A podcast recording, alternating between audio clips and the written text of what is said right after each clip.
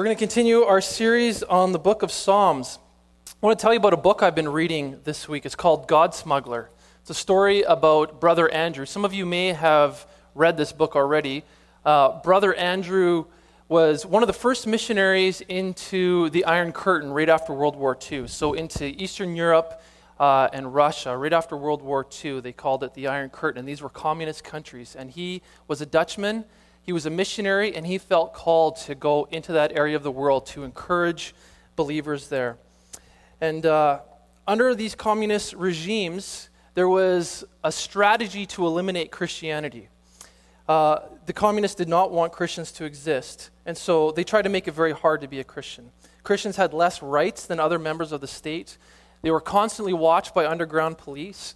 But the primary way that they sought to extinguish Christianity was by banning Bibles, making Bibles incredibly hard to get their hands on. And so people were actually allowed to go to church for the most part. Brother Andrew, when he first got into these countries, was surprised how many churches there still were, as long as they were registered. But he said in these churches there was very few Bibles. Oftentimes there would be no Bible because it was so difficult to get their hands on one. And so Brother Andrew started encouraging believers, but also started uh, loading up his VW bug every time he crossed the border with Bibles. And so he was smuggling Bibles, which was a highly illegal thing to do back then. And he'd go into Yugoslavia, Czechoslovakia, Hungary, Poland, uh, and then even harder to reach countries, Romania, Bulgaria, and then into Russia itself, smuggling Bibles and encouraging believers. It's absolutely amazing book if you have a chance to read it. Um, at every border crossing, some miracle had to happen in order for Brother Andrew to cross the line without getting caught, because if he did, he'd get sent to jail or worse uh, what he was doing was highly illegal. Let me tell you one story. He was going through Romania, um, and he said this was the toughest border crossing that he had experienced, that he had faced. And the cars lined up in front of them. The border guards would take up to half an hour, 45 minutes, a, a vehicle, and they just tear the vehicle apart. They check everything.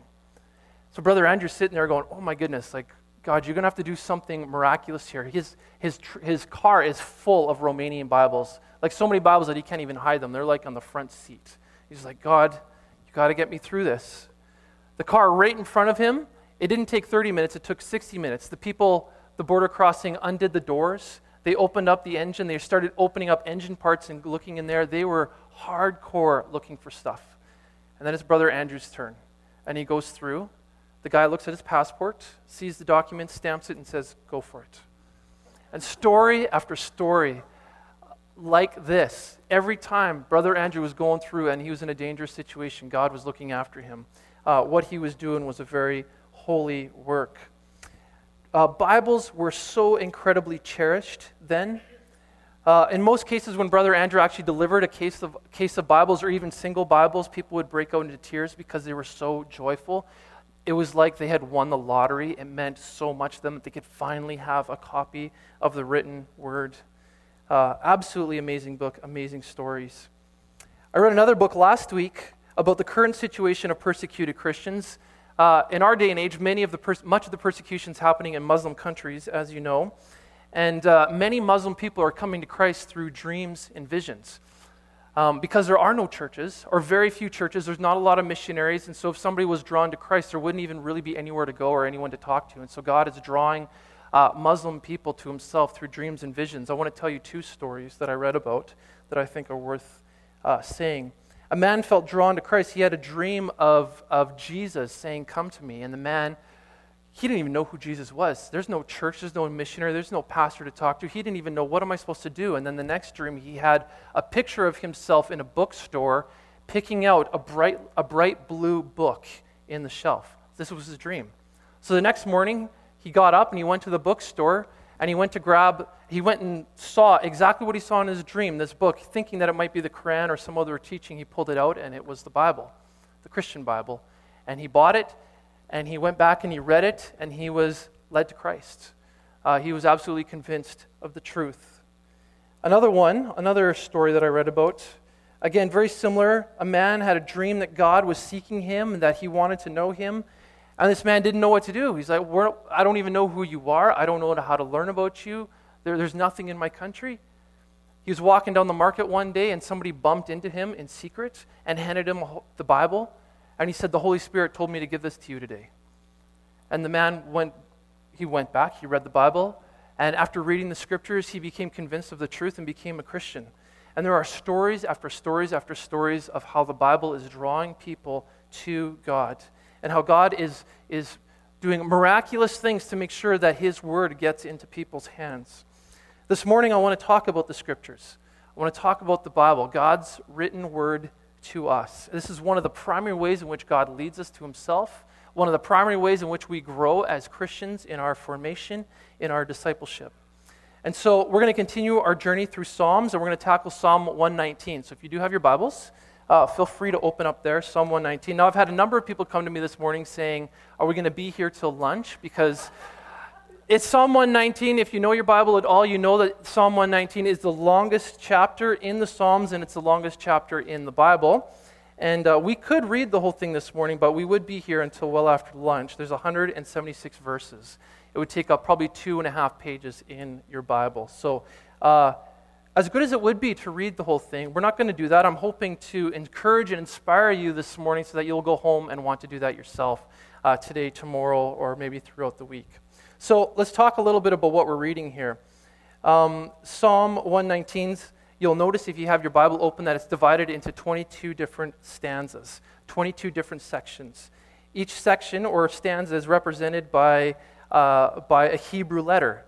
And lo and behold, there are 22 Hebrew letters. And so um, each letter of the alphabet in Hebrew is represented in the 22 stanzas that we are reading. Each stanza has eight verses, and the first letter of each verse starts with the same Hebrew letter that is that that stanza is titled for. Now, it's impossible for us to really know this because this was written in Hebrew, we're reading in English, so so much of this beauty and this poetry is lost in translation. But that's what we're reading here. This is an acrostic. Each, each letter of the alphabet is used, and each letter receives exactly eight entries before moving on to the next letter of the alphabet. So this is what we're reading here is brilliant Hebrew poetry. And unfortunately, so much of it is lost in translation. The most common words uh, that we see in Psalm 119, Psalm 119, by the way, is basically a love poem to God's word. It's, it's 176 verses about how much the psalmist loves God's word. And so, uh, words that are used pretty much interchangeably to describe God's word are these uh, his ways, his statutes, his decrees, his laws, his precepts, commands, words, or promises. And so, whenever you come across a word like that, that psalmist is talking about the Bible, he's talking about the scriptures. So, we can't read the whole thing, but I want to read certainly some sections of it so we get an idea of what we're reading this morning. So, let's start with verse 1. We got it up there. So, Psalm 119, verse 1 Blessed are those whose ways are blameless, who walk according to the law of the Lord. Blessed are those who keep his statutes and seek him with all their heart. This phrase, seeking God with all of your heart, this is really what I would think is the best description of what it means to be a genuine follower of God. Somebody that is passionately pursuing God with all of their heart. Throughout the psalm, as you read it, you're going to see that pursuing God uh, with your heart is almost synonymous with, with pursuing God through the scriptures. If you're a person, what you'll see in this psalm is if you're a person that is passionate about God, you are also a person that is passionate about his word. Verse 9, we'll see this here. How can a young person stay on the path of purity? By living according to your word. I seek you with all my heart. Do not let me stray from your commands. I have hidden your word in my heart that I may not sin against you. So you see, you see for the psalmist that the word of God is deeply embedded in his heart. He memorizes it, he reflects on it. It's also a recognition that God's word is a guide to the psalmist living well. It's a guide, it's a counsel. It's a, it, it helps him be pure and live the kind of life that he wants to live. There's a few more up there that kind of speak about this. Verse 32 I run in the path of your commands, for you have set my heart free.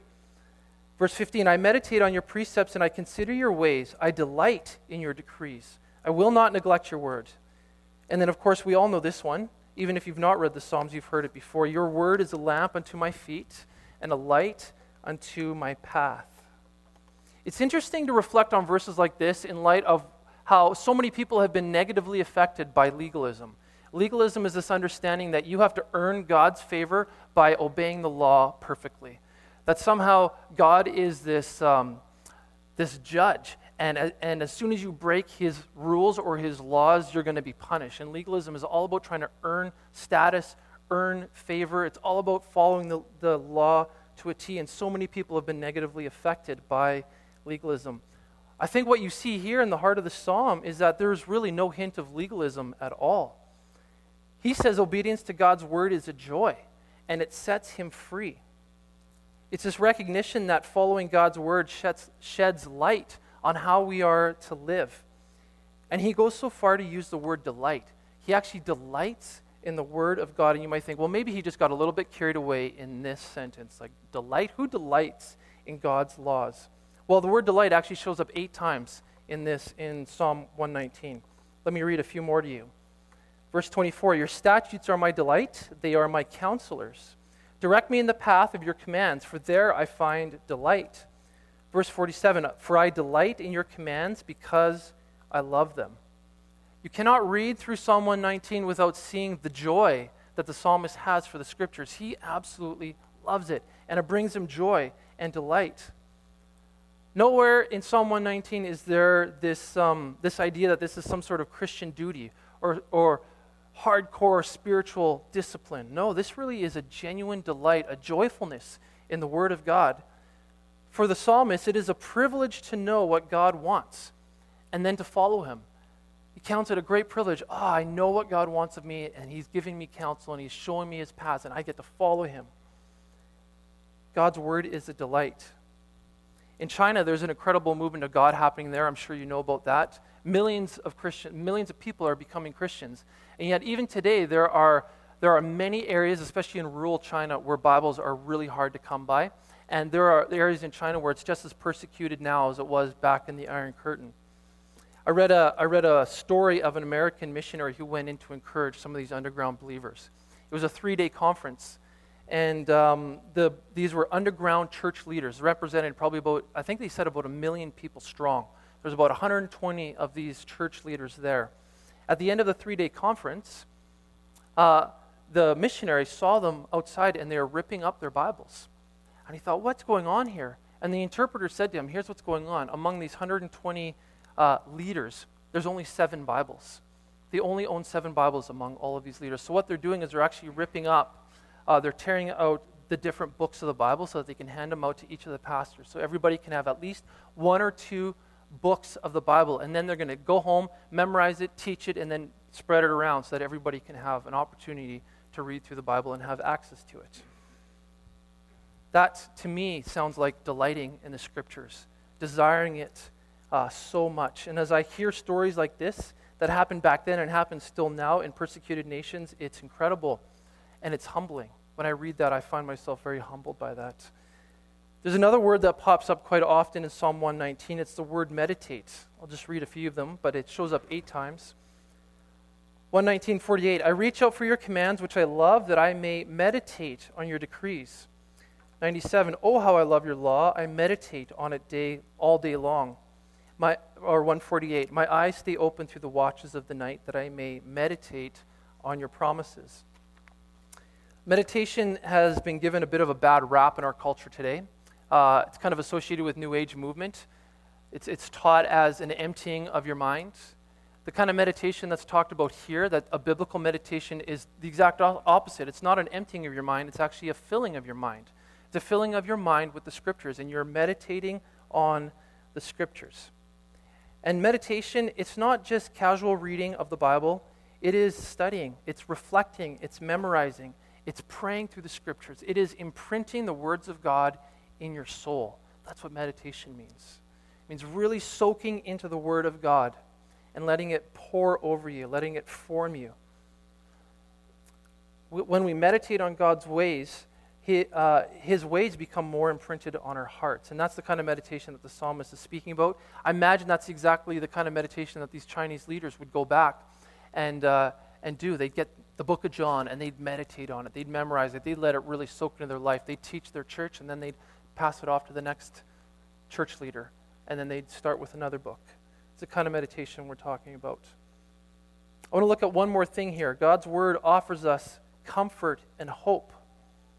For the psalmist, life is much like ours. It can be difficult, it can be confusing, it can even be very painful at times. And yet, somehow God's word offers us something in the midst of this. Even when life is hard, God's word is there. Here's just a few uh, to show you that we see in Psalm 119. You are my refuge and my shield. I have put my hope in your word. I think we actually sang a song that, that spoke exactly like that this morning. 107, I have suffered much. Preserve my life, Lord, according to your word. 116, sustain me, my God, according to your promise, and I will live. Do not let my hopes be dashed. 143, trouble and distress have come upon me, but your commands give me delight. Now, as I read these, I imagine there are thoughts going through your mind, and they certainly were through mine. How does this happen? How does God's word actually help us when times or when life is tough? I want to tell you another story. It's a bit of an extreme story, but I think it will uh, illustrate. Uh, 1950s or 60s in Russia, highly illegal to be, uh, to be leading a church that's not registered. I want to tell you a story of Dmitri. He lived in a small rural village 400 kilometers north of Moscow. He was a three day walk from the local registered church, and so he couldn't go there every Sunday, as you can imagine. He couldn't stand the thought of his family growing up without uh, learning about God's word and worshiping together. So he started just a fellowship in his own home with his family, his two boys and his wife. They started reading the Bible. He did have a copy of the Bible. They read the Bible, and as they read the Bible, they decided, hey, we need to be worshiping because that comes up quite often in the scriptures. When you're a follower of God, you worship. So they started worshiping, and they started praying. Well, it's a small village, and villagers started realizing what's going on, hearing what's going on, and they wanted to become a part of it.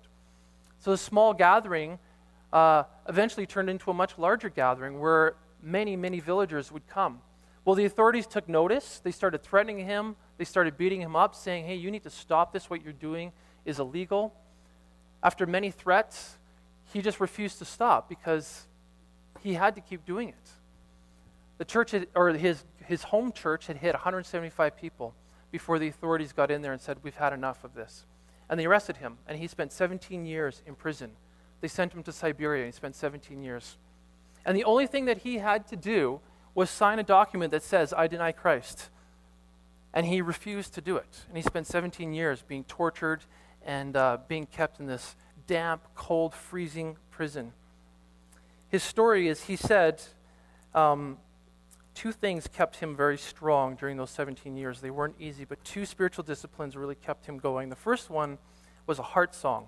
He woke up every morning and he sang a song to Jesus. It was the same, same song, a song that uh, just really helped him express himself. And at, and at the beginning, the guards and the prisoners made fun of him and threw things at him, but he just said, I had to do it.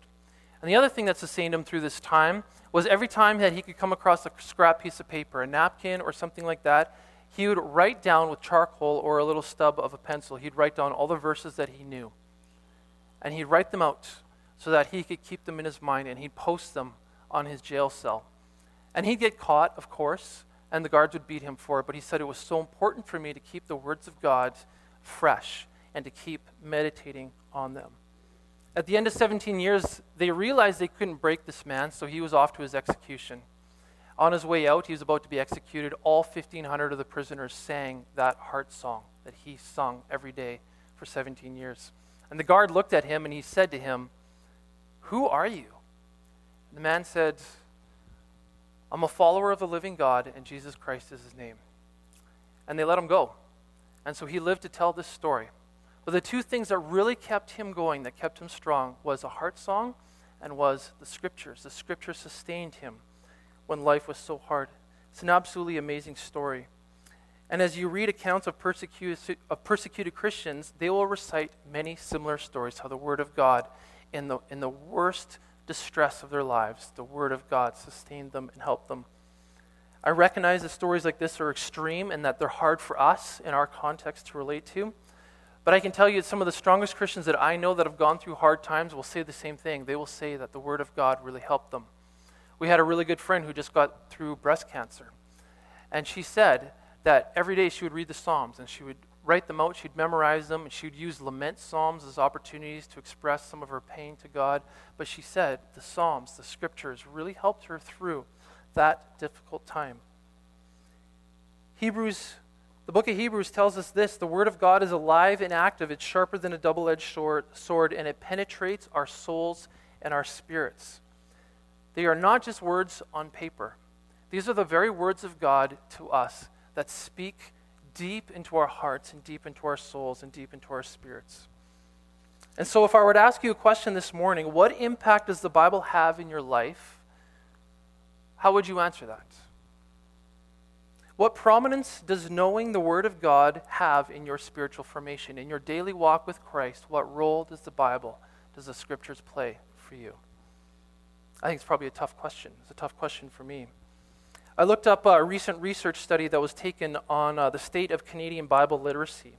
2014, it was a poll taken by Canadian denominations around Canada, so represent Catholics and mainlines and evangelicals. And uh, here's, the st- here's the statistics, what they found in this pretty major study that was done a few years ago. One in seven Canadian Christians read their Bible at least once a week. So that's 14% of Christians read their Bible once a week. The majority of Christians in Canada read the Bible seldom or never. That would have been the box that they would have checked off. Weekly Bible reading has fallen in half since 1996. So there's a reason we're living in a biblically illiterate culture, even within our churches. Only 23% of Christians strongly agree that the Bible is relevant. This one really surprised me. Only 23% believe that the Bible is even relevant, which means that 77% of Christians don't. They don't see the Word of God as relevant for their lives. 21% of Christians reflect on the meaning of the Bible for their lives at least a few times a week, which means that 79% of people, the Bible plays no role at all in how they live out their day to day. The one encouraging statistic in here is that among evangelical Christians, almost half of them, 43%, were the serious Bible readers. So that would be where we would fall, the category we'd fall into as an MB church is Mennonites. So I'm glad that we're uh, still people of the word, and I hope that we can continue to be that. So, my goal this morning is it's not to guilt anybody. Guilt rarely motivates, and it certainly doesn't last. My goal here is to inspire us. To inspire us to be people of the Word of God. God has given us this beautiful gift, this treasure. One of the primary ways in which we grow, one of the primary ways in which we hear God He's given this to us, and so I want us to be inspired this morning. We've seen in Psalm 119 how seeking God with a whole heart involves a passion for God's word. You can't read Psalm 119 and miss the fact that God's word is central if you want to be a God follower. We've heard stories of how the Bible's craved among persecuted Christians and how it's helped them through the most difficult times that they go through. We've heard of ways that God is drawing people to himself using the Bible as the only tool to do so, and yet they're still drawn to him. And yet, uh, we all know how easy it is to neglect the scriptures in our life. Right? Life is busy, life is complicated, and oftentimes the first thing that goes, and this certainly happens in my life, the first thing that goes is a commitment to my own spiritual walk. And that includes reading the scriptures. And so, what I want to do in the remaining moments is to uh, get really practical with you. I want to talk about what it, maybe some, um, some takeaways that might help us be people of the Word and really dive into this and meditate on this. Now, none of this is the magic bullet. We all live different lives, we have different rhythms, and so what works for one person may not work for another person, but for each of us, there has to be something that works for us that's going to help us get into the Word. So, here's a few things that I jotted down. First of all, setting aside daily time to read. When I was in youth group, we always talked about having a quiet time. That language seems to have disappeared from our vocabulary in our church, but I think there's a lot of value in this idea of having a quiet time, setting aside a chunk of time every day. It doesn't need to be three hours. We're not Martin Luther. I mean, maybe some of us are, but I'm not. But uh, even five, ten minutes, take a chunk of time and just say, This is the time I'm going to read my Bible, I'm going to pray, I'm going to pursue God. And then let that grow. But take some time daily to say, I'm doing this, I'm diving in. For some of us, it's morning, maybe it's lunchtime. For some of you, maybe it's right before bed. Whatever it is that works in your rhythms, but setting aside a chunk of time to say, I'm going to really pursue God. I'm diving into His Word with this time that I have. Uh, many people, I say, uh, have a Bible reading plan. Many people will say, it's really difficult because when I get to the Bible, I have no idea what to read. I don't know what I read last week, and it's just totally disjointed. So I think there's a lot of value in actually having a reading plan. Some people read through the Bible in a year, or read through it in five years, whatever it takes, but they actually have a plan. They know where to go next. Something that's really helped me, the habit I've gotten into, is I've got three bookmarks in my Bible. I've got one in the Old Testament, one in the Psalms, and one in the New Testament. And I try to read a chapter from each when I get the chance to. And that, way I pick up where I left off last time. By the time I've made it through the Old Testament, I've read through the New Testament a few times, and I've certainly gone through the Psalms and the Proverbs quite often. So for me, that's something that has worked. Uh, get help, use help. There's really good commentaries out there. Commentaries can really help you when you're stuck and you're not sure what you're reading. Devotional readings that are really uh, scriptural based are good. There's some books out there, basic books called, one of, the, one of my favorites is Reading the Bible for All It's Worth by Gordon Fee, and it just talks about um, what is it that you're reading, what is the genre, how to understand it. It just gives you a bit of an overview so that you can dive into it on, on more of a deeper level. Um, once in a while, switch up translations. Maybe, maybe your NIV is getting old or whatever it is that you read, and you want to just read it in a, in a different light. So, switching up translations has worked for many people. And uh, we live in a world where we have so much media at our disposal. So, for those of you, I don't know what people have said, I just don't read. I don't read anything. I don't even know how to read anymore. I say, well, that's fine because we live in a world where there's audio, there's podcasts, there's videos. You know, you can read the whole Bible without ever actually reading it. You can listen to it. You've all been given an email a few months ago. Right Now Media is a fantastic resource. It's like the Christian Netflix out there. They got all the Bible studies you'll ever need to get you through the rest of your lifetime.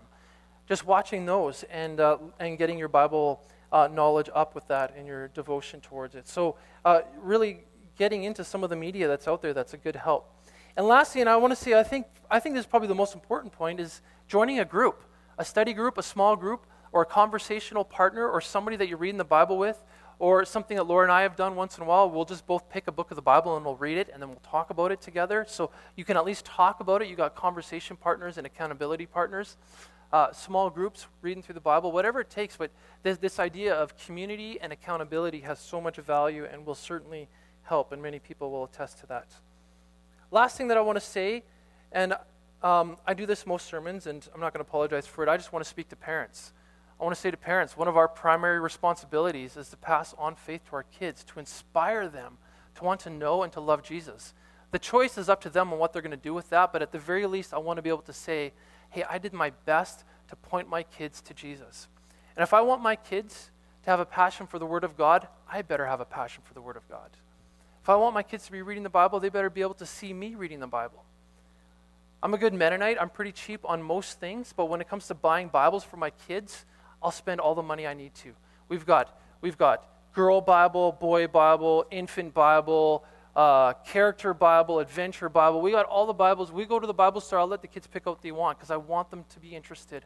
I want them to read it. I want them to know the stories. I want them to get to know God through the scriptures. And so, parents, we got to inhabit this in our homes. I want our kids to see this in us. I'm tired of seeing kids walking away from the faith after they graduate. I want my home to be a place where my kids see a faith alive and active.